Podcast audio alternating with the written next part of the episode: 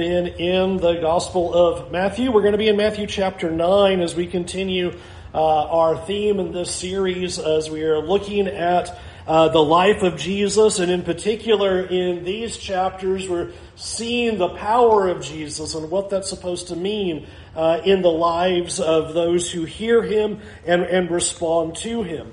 Uh, and, and, as we begin this this lesson th- this morning, I, I want you to think about what you really need in life. It's something that Jesus, in the way that he teaches and the way that he moves about uh, Judea and Galilee, is, is, trying to get people to consider. Uh, what do you really need most in your life? What is the most important thing that you need? Uh, it's sometimes funny to watch what people wear as t-shirts as the most important thing they need, like but first coffee, right, or something like that. For for me, it would say first Dr Pepper, and then I can function with you. I need need that to keep going. Um, it's interesting the different things that we think are, are, are valuable to get through the day. Uh, and we wear those things obviously as, as a joke. But, but what, what Jesus does is regularly try to get people to think about, no, really on a deeper level, what do you uh, ultimately need? What do you need most uh, in your life? And Jesus is going to show that here uh, in, in Matthew chapter 9. You'll notice that in chapter 9 and verse 1, uh, we're told that Jesus is getting back in the boat and he's going back to the other side of Galilee. You might remember he had crossed over to the eastern side because he's seen who's going to really follow. He had a great crowd with him and Jesus is always about thinning the herd, and he did that by saying, well, if you really want to follow me, I have nowhere to sleep. You need to put aside the excuses and come across and, and follow me. And now he's come across the other side. Remember, a whole town has heard about the miracle that he had accomplished in casting out demons, and that, that whole town says, You need to please leave. We want you to go away. So that's how chapter 8 ends. So he now gets back in the boat. He's crossing back to the west side of the Sea of Galilee, back to that Capernaum area, back to his home area there in, in Galilee. In verse 2, we're told that some men brought to him a paralyzed man lying on a mat. When Jesus saw their faith, he said to the man, Take heart, son, your sins are forgiven.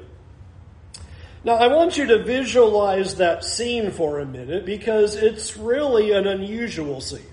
Uh, it would be an unexpected scene. You'd imagine what this looks like. People have been bringing sick people to Jesus, people who have diseases, people who are infirm. They've got all of these different ailments, and they're coming to Jesus. And the same thing is happening here is that here is a paralyzed man. He has some good friends, and they're going to bring him to Jesus. And I want you to visualize what this would look like. Is here you have this paralyzed man who is laid down in front of Jesus. And Jesus' first words are good news. Be encouraged. Take courage. Take heart. I've got something great for you. And would you not have expected the rest of the sentence to be get up and walk? Or you're healed. Or now you can walk. But instead, Jesus says, Your sins are forgiven. And he continues to lay there, not healed. That what a scene that would have been. That had to be a head scratching moment. As everybody is watching Jesus and you're expecting a healing, and instead of a healing at that moment, Jesus says, Well, your sins are forgiven. Good news. Be encouraged. Take heart. Your sins are forgiven. And there he, he lies. And you just imagine just like everybody just stopping and looking at this going, It's not what we expected. That was not what was supposed to happen at that moment.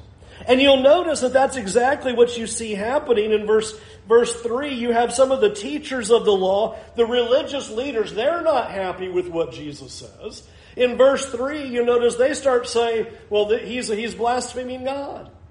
Uh, he's blaspheming. Uh, obviously, this looks like blaspheming. He's saying he's God. He is forgiving sins. What does this guy think he's doing? It's one thing to go ahead and heal this man. They wouldn't have had a problem with that. But say that his sins are forgiven. Who does he think he is? Well, I want you to notice what Jesus then says in verse 4. In fact, before he says it, you'll notice verse 4 says something fascinating. Jesus knowing their thoughts. How often do the scriptures tell us he knows exactly what's going on in the hearts of the people?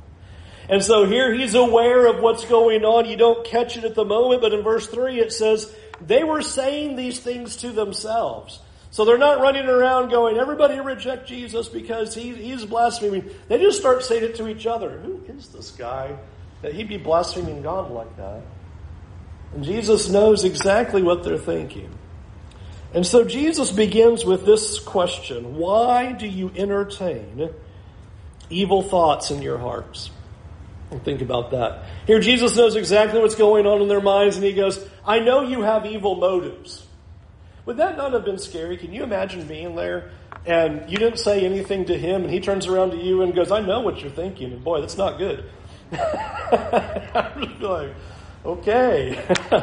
How about that? Jesus immediately addresses what they're thinking and goes, Why do you have evil motives? Why do you entertain these evil thoughts in your heart? Why are you thinking these things? And that is a, a very important framework to what's happening not only in this account, but the connected account in verses 9 through 13. Why do you have these evil motives? Why are you thinking the, these things? What you're immediately seeing Jesus identify is these people are not really concerned about the name of God. They, they sound like it. Boy, how dare he claim to be God? He's blaspheming when he says something like that. But notice that Jesus goes, that's not really your concern. You're not saying this because you have a great concern about the glory and the holiness of God. You have evil motives. You have a whole different reason. You sound pious, you sound righteous. Oh, he's blaspheming God. But Jesus is able to get right underneath it and goes, You have evil motives. You're not saying that for the right reason. I know what's going on in your heart. And so now he's going to challenge that. And I want you to notice how he challenges that in verse 5 when he says, so what, what's, what's easier here to say? What, what is easier? And a lot of people stumble on trying to get under what this is doing. So let's, let's think this through.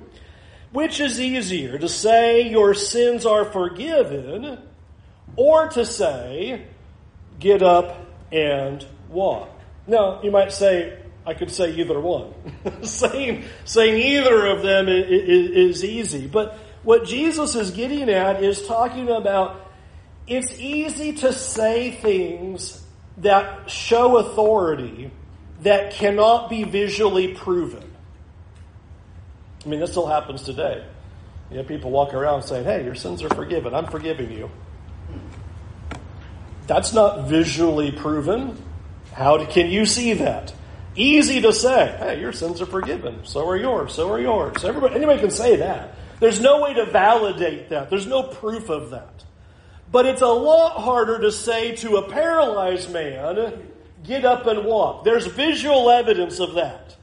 There's no way you can just throw that one out there and everybody go, oh yeah, he's got authority, even the guy just still lays there. Uh, it's, far easier to tell somebody that I have authority about things that you can't see. That's what Jesus is getting at right here. I'm going to show you something so that you can understand what cannot be visually seen. What's easier to say? To get up and walk, that's the far harder thing to do. And that's where he goes in this, verse 6. But I want you to know that the Son of Man has authority on earth to forgive sins. See, he could just say, ah, your sins are forgiven. And they're like, what? We don't believe you.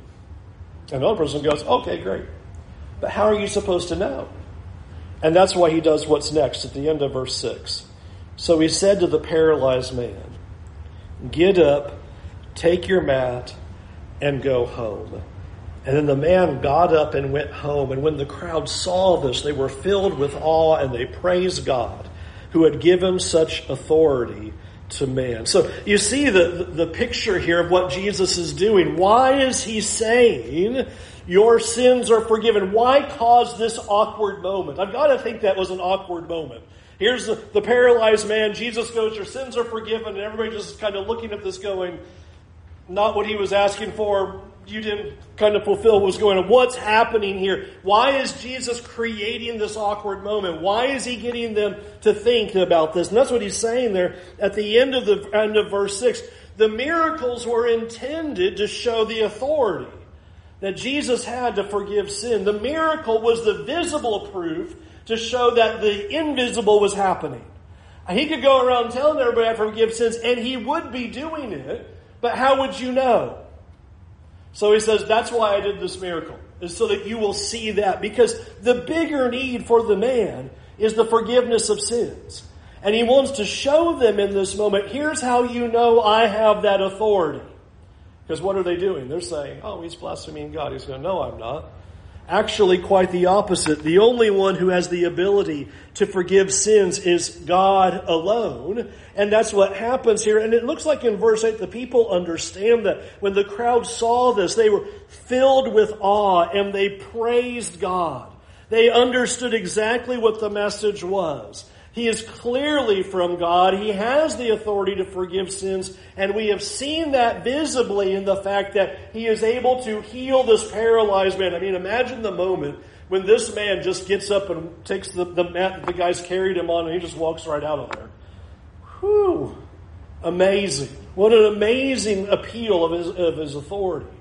Now, as we've talked about in the Gospel of Matthew, we can have the tendency to think that what Matthew is doing is just kind of throwing out random standalone events and we can kind of isolate them from one another. But these events are being told and chronicled in a way to capture a big idea and a key teaching moment in the life of Jesus. And that's the same here. This account of what happened with Jesus sets up what Matthew is, is going to show for us in verses 9 through 13. After describing that Jesus has the authority and the power to forgive sins, that's going to set up now a picture of what Jesus is ultimately looking for in this. In verse 9 it reads, as Jesus went on from there, he saw a man named Matthew sitting at the tax collector's booth.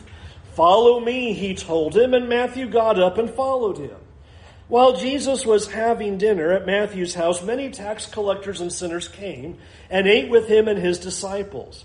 When the Pharisees saw this, they asked his disciples, Why does your teacher eat with tax collectors and sinners? Let's stop and get a sense of the scene because I think we can have the tendency to read this and, brush off the Pharisees a little bit and go, boy, they're really callous and uncaring, and why would they ever be like this? It's, you know, what is he doing with tax collectors and sinners? You have to appreciate how vile and awful these sinners are.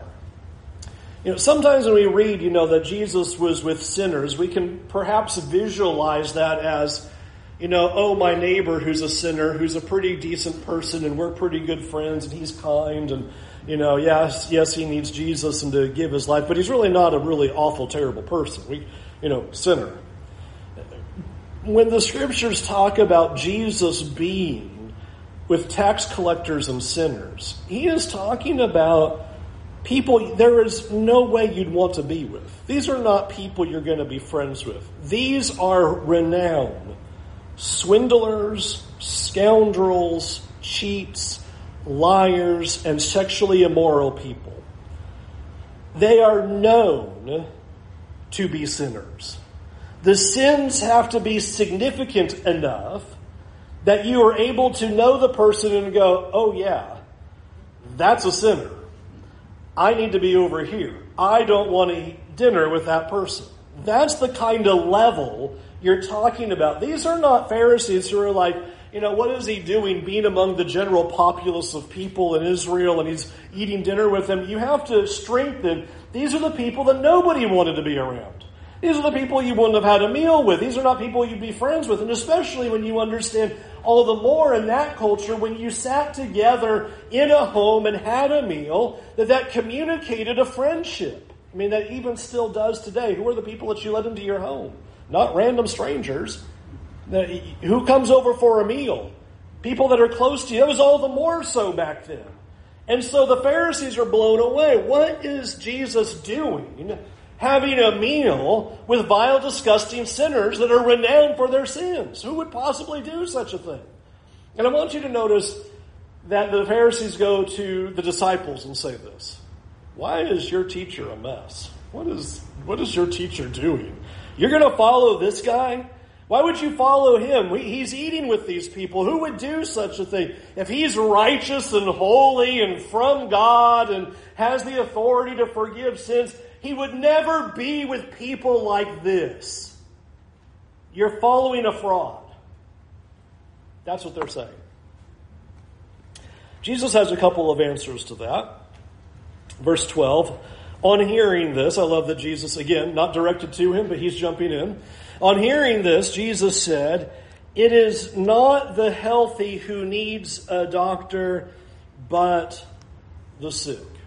Notice this is the essence of the mission now being expressed. Jesus has come to forgive sins. The prior paragraph is, I want you to know that I have the authority. I have the power given to me, and the miracles prove that I can forgive sins. And now you see the mission being expressed that Jesus has come to forgive sins. But there are two issues, two problems that ultimately arise from this mission.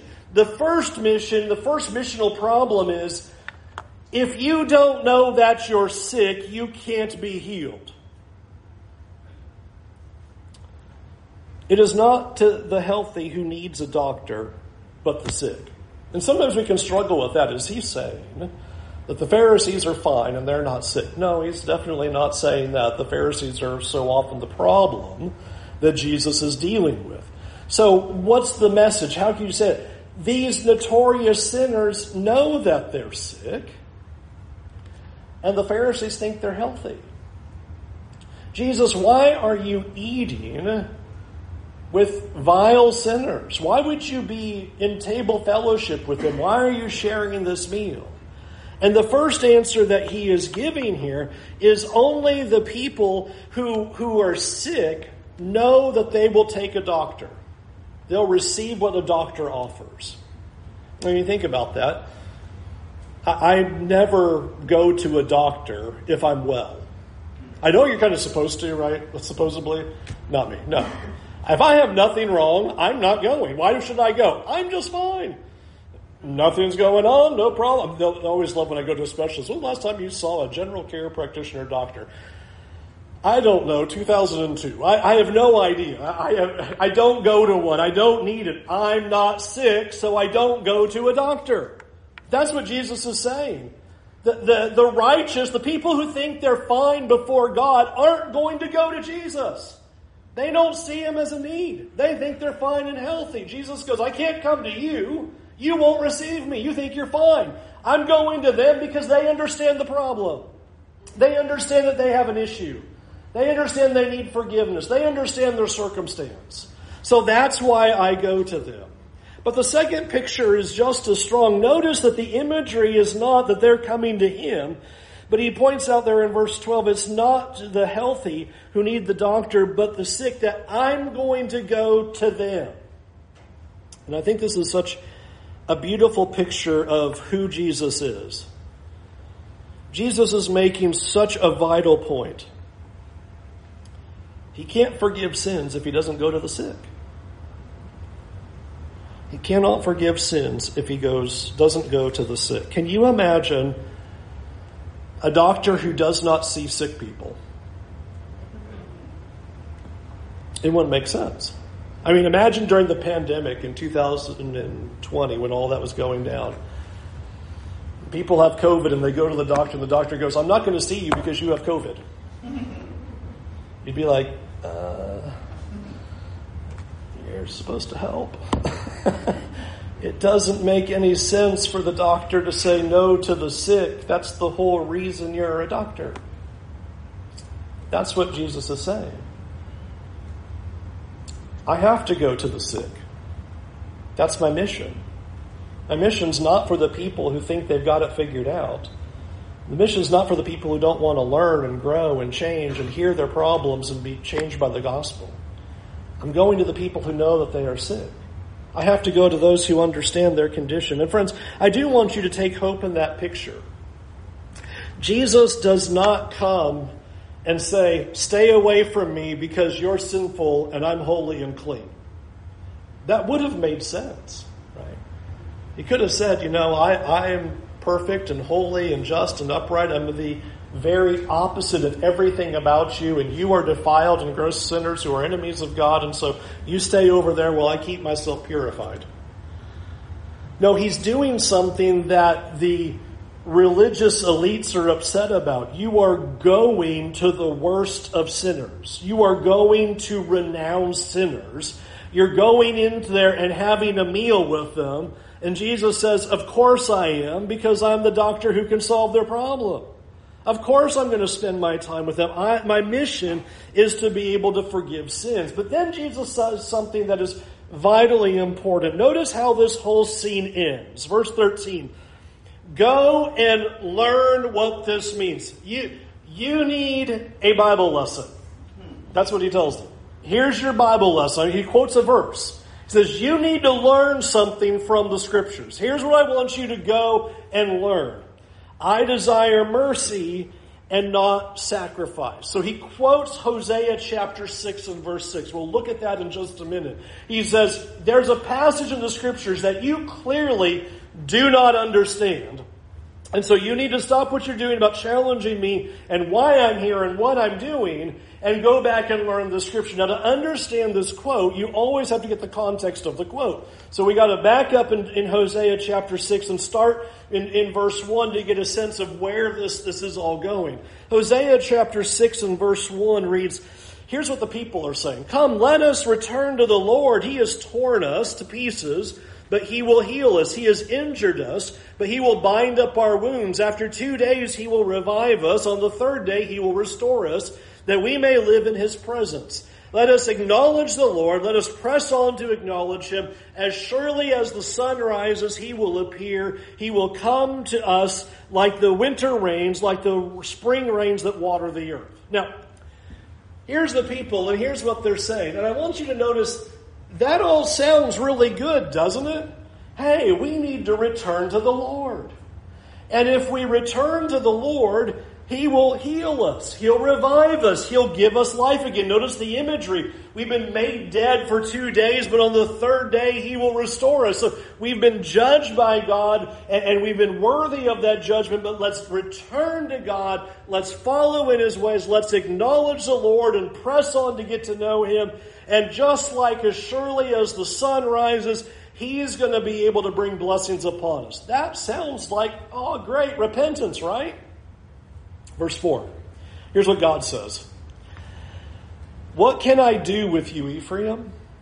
What can I do with you, Judah? Your love is like a morning mist, like the early dew that disappears. Therefore, I cut you in pieces with my prophets. I killed you with the words of my mouth. Then my judgments go forth like the sun. For I desire mercy and not sacrifice and the acknowledgement of God rather than burnt offerings. You see the quotation there at the end. So here are the people, they're saying, yes, we need to get back with God. We need to follow God. We need to serve God, acknowledge God, and He will restore us and bless us again. And here's God's answer What am I supposed to do with you? What am I supposed to do with you? And notice what He says in verse 4.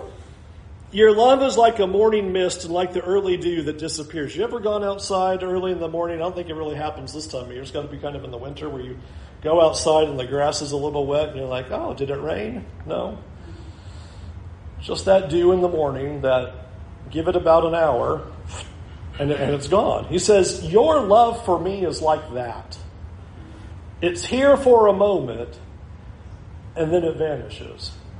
And that's why God said. What am I supposed to do? You, everything you said sounds good, but your love is so temporary. You're so wishy washy. You act like you care about God, but you really don't.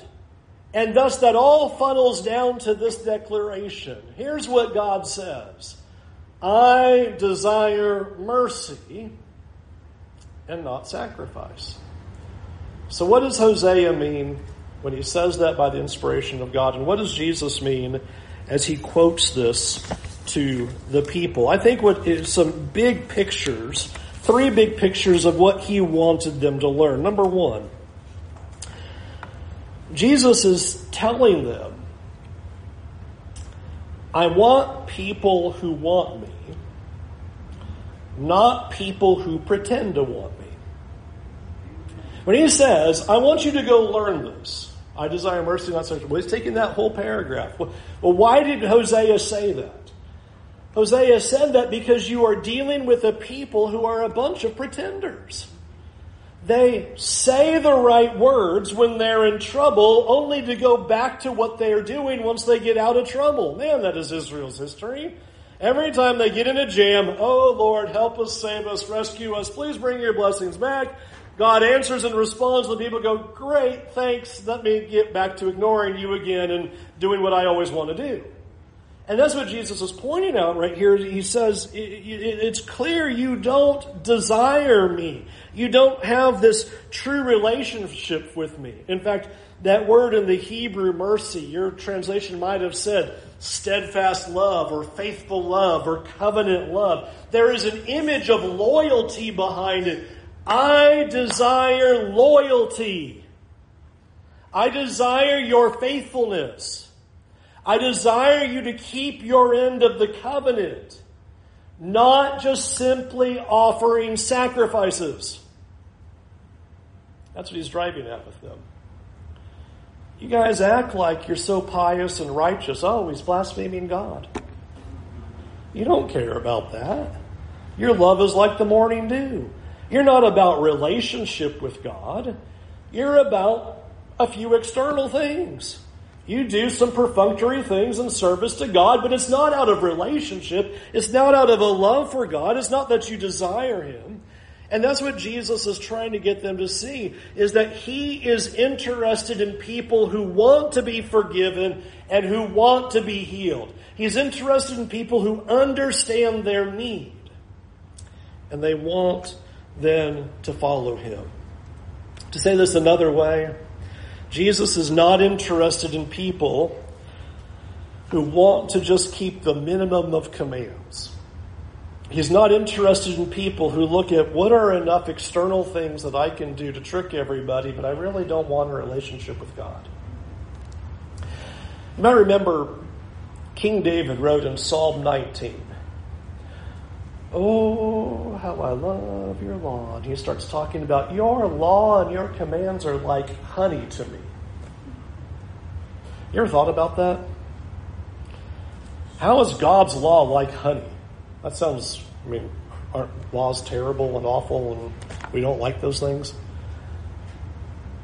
Because what David understood was that the laws reveal who God is so that he could draw closer to him he didn't look at the words of God and the commands of God and the laws of God as, okay, well, here's some of the things I need to do to get God off my back and just try to slide through some minimums.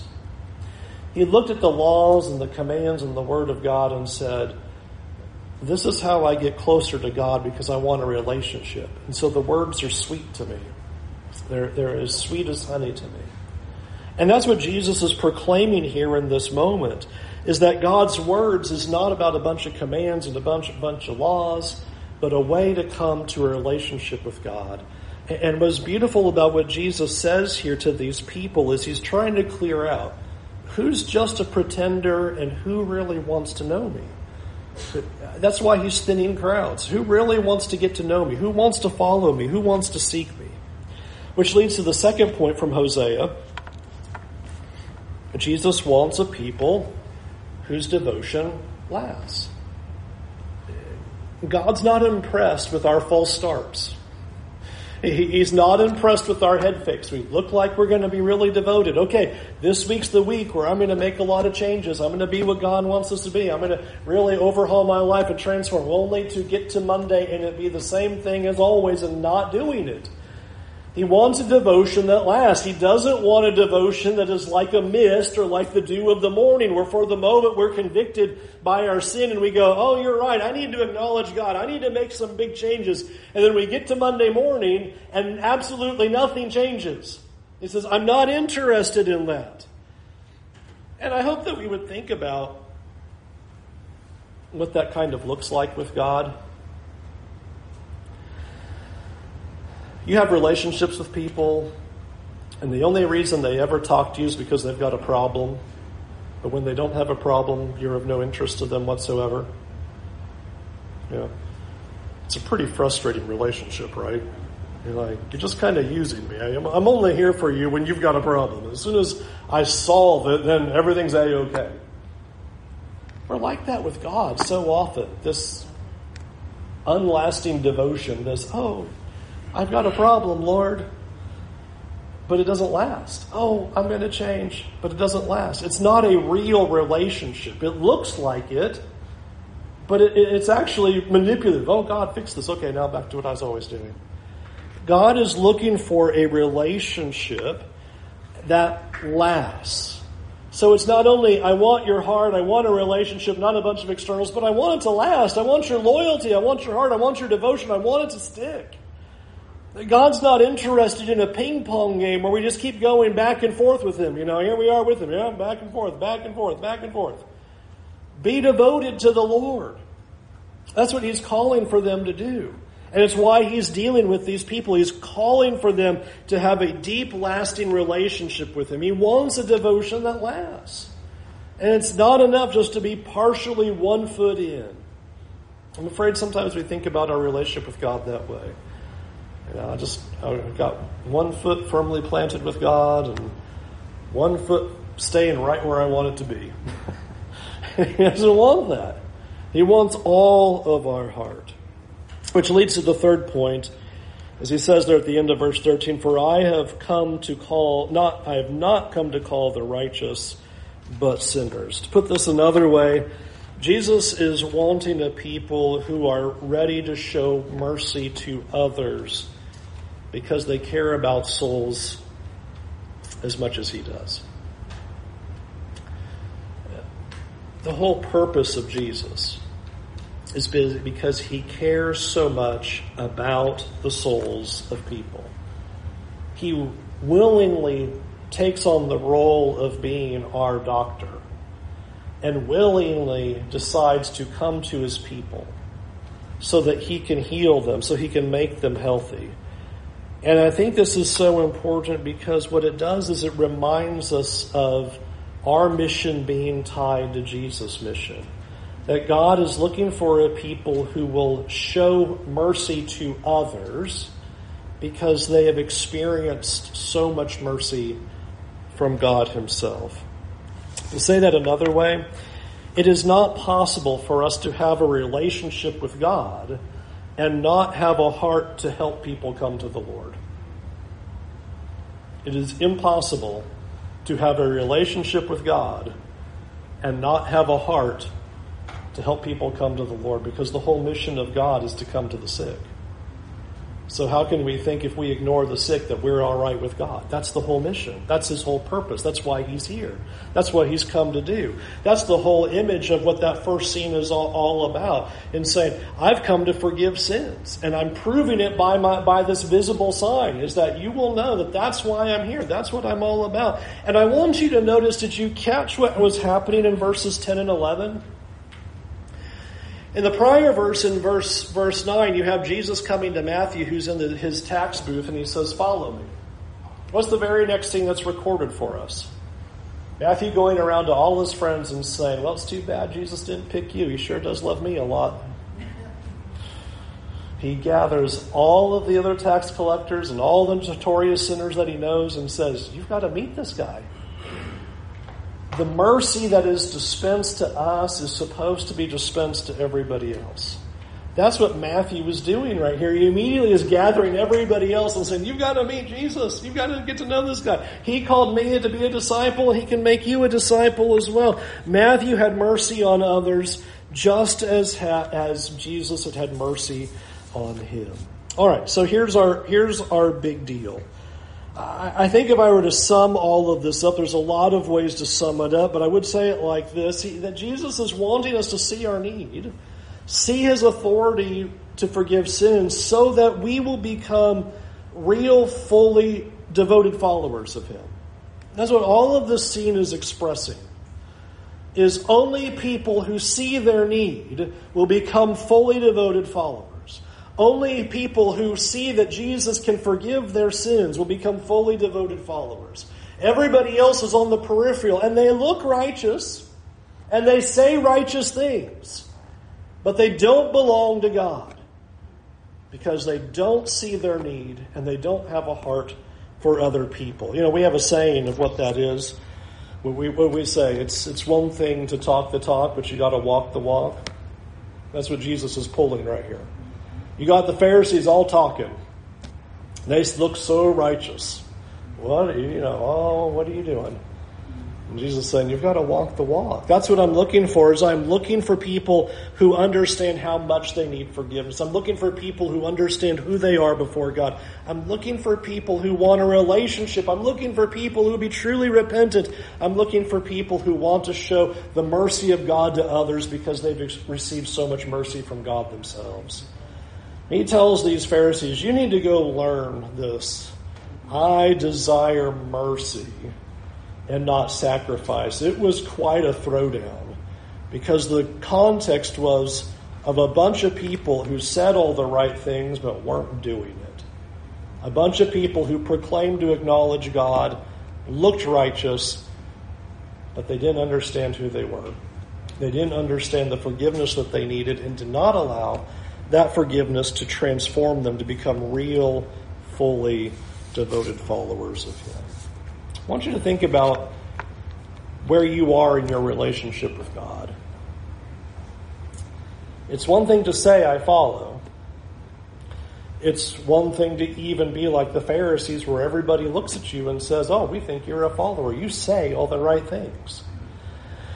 And you may even have the sacrifices that Jesus speaks of, where you're doing these kinds of externals, that you go to church and you don't do a bunch of bad things, and you're certainly not as bad as so and so. But do you have the mercy that God's looking for? Do you have faithful covenant love? A love that will stay with Him longer than the dew of the morning? Will you be with Him no matter what because you see what He's given to you? Let's go to God in prayer this morning. Our Heavenly Father, Lord, it is so easy to fall into the trap of saying the right things and looking the part and forgetting the mission. Lord, we thank you for this passage that reminds us of your mission to seek and save the lost.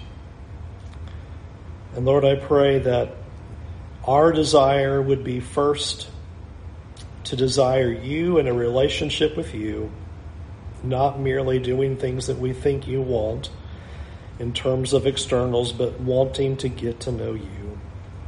Lord, help us to seek you with all of our heart. And let that desire to know you and seek you transform us so that we will follow you more faithfully as we live our lives. And Lord, we pray for forgiveness for as often as our love for you and our devotion and our obedience can be as as temporary as a, a, mist in the air or the dew of the ground. Forgive us for when we have had repeated head fakes and false starts and proclaiming how we would be different and change and never did.